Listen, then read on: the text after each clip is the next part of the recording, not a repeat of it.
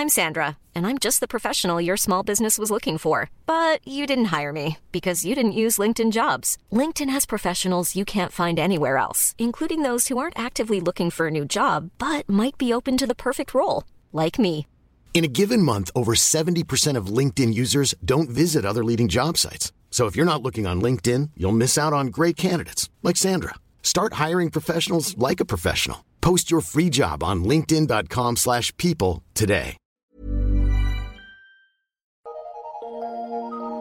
Eu sou Mário Persona e essas são as respostas que eu dei aos que me perguntaram sobre a Bíblia. Você escreveu perguntando se seria possível nós reconhecermos quem é crente e quem não é crente, apenas olhando pelas roupas da pessoa. Você deve ter dado ouvidos a cristãos que fazem distinção entre cristãos e cristãos por alguns não se vestirem do modo ou uh, na moda evangélica que é determinada por algumas religiões. Eu vou contar para você uma lenda indiana para você entender como que eu enxergo esse assunto. Era uma vez, numa longínqua Índia, um abastado marajá vestido de ouro e adornado de diamantes. O seu castelo era sua vida, tudo que ele tinha estava ali no castelo, todas suas riquezas, seus bens. Ele vivia regaladamente. Mas todos os dias o Marajá sofria o assédio de um guru, é, um guru, um homem pobre, piedoso, cujo único bem na sua vida era um manto que ele trazia sobre o corpo, um pano velho e remendado que ele usava nas ocasiões especiais. O resto do tempo ele andava nu, para mostrar como ele estava despojado das influências e dos desejos desse mundo material e egoísta. Ah, ele, ele, ele odiava ser o alvo das atenções, por isso que ele vivia despojado daquele jeito. O guru, por sua vez, vivia dando, então, o guru, visitando o Marajá todos os dias, ficava dando lições de moral no Marajá mostrando como ele estava errado por ser rico, por gastar tanto tempo, gastar tanto dinheiro apegado às coisas, por querer aparecer com todas aquelas joias penduradas, com todo aquele, aquele, aquele coisa, seu, seu palácio, seus, seus aparatos, seus móveis, etc. Você sabe como é que é? Aquele papo de guru despojado, né? Que fica criticando os que têm alguma coisa. Até que um dia, no meio daquele sermão chato que o guru todo dia ia lá dar no, no Marajá, uh, aconteceu um incêndio no castelo do Marajá. Mas foi tudo tão rápido que todos saíram correndo, inclusive o guru e o Marajá, sem ninguém conseguir levar nada, a não ser a roupa do corpo. Ou, no caso do, do guru, roupa nenhuma, andava nu. Aí do lado de fora do castelo, o Marajá ficava olhando para o seu castelo pegando fogo, calmamente, sem alarde, vendo toda a sua fortuna sendo reduzida a cinzas. Enquanto isso, o guru estava desesperado, caminhando de um lado para o outro, dando ordens aos servos do castelo para pegarem água, para buscarem água, para apagar aquele incêndio, para não podia deixar queimar o palácio, etc, etc.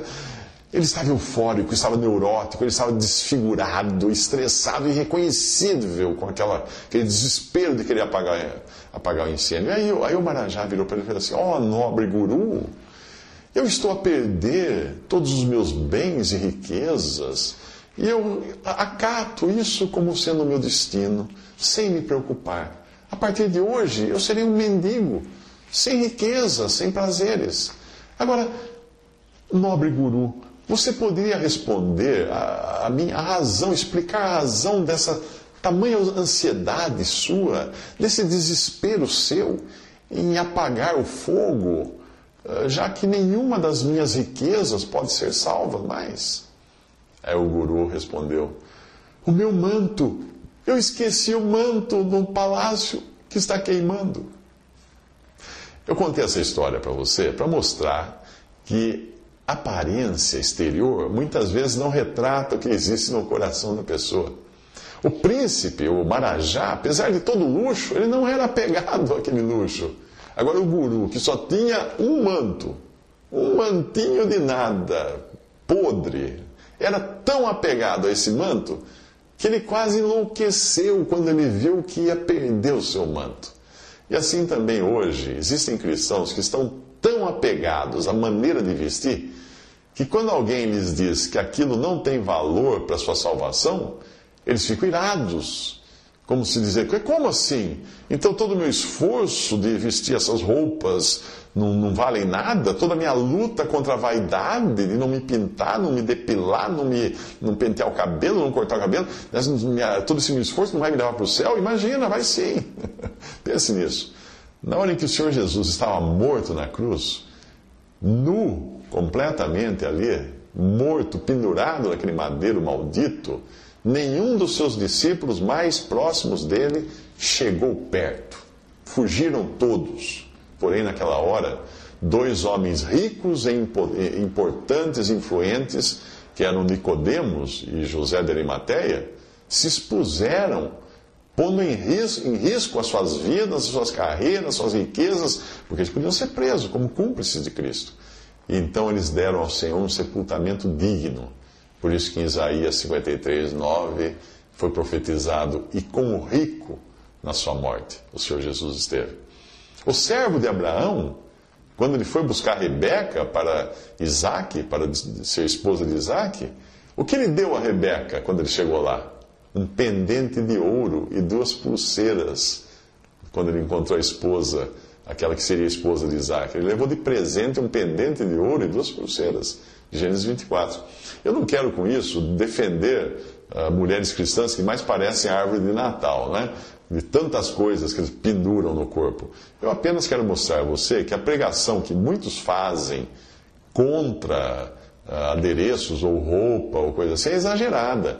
E na verdade ela, ela só serve para exaltar a carne daqueles que vivem a vida inteira tão apegados às suas roupas, em se vestir de maneira simples, que acabam se orgulhando do cabelo comprido que tem a mulher, ou da saia curta, saia comprida, ou de não usar uma calça comprida, ou de não usar um brinco, uma pulseira, uma maquiagem. Ah, isso acaba sendo o manto de guru dessas pessoas.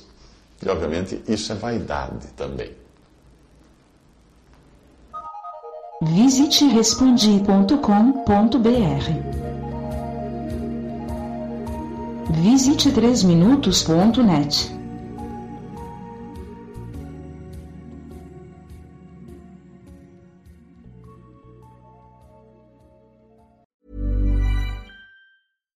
Hi, I'm Daniel, founder of Pretty Litter. Cats and cat owners deserve better than any old-fashioned litter. That's why I teamed up with scientists and veterinarians to create Pretty Litter. Its innovative crystal formula has superior odor control and weighs up to 80% less than clay litter. Pretty Litter even monitors health by changing colors to help detect early signs of potential illness. It's the world's smartest kitty litter. Go to prettylitter.com and use code ACAST for 20% off your first order and a free cat toy. Terms and conditions apply. See site for details.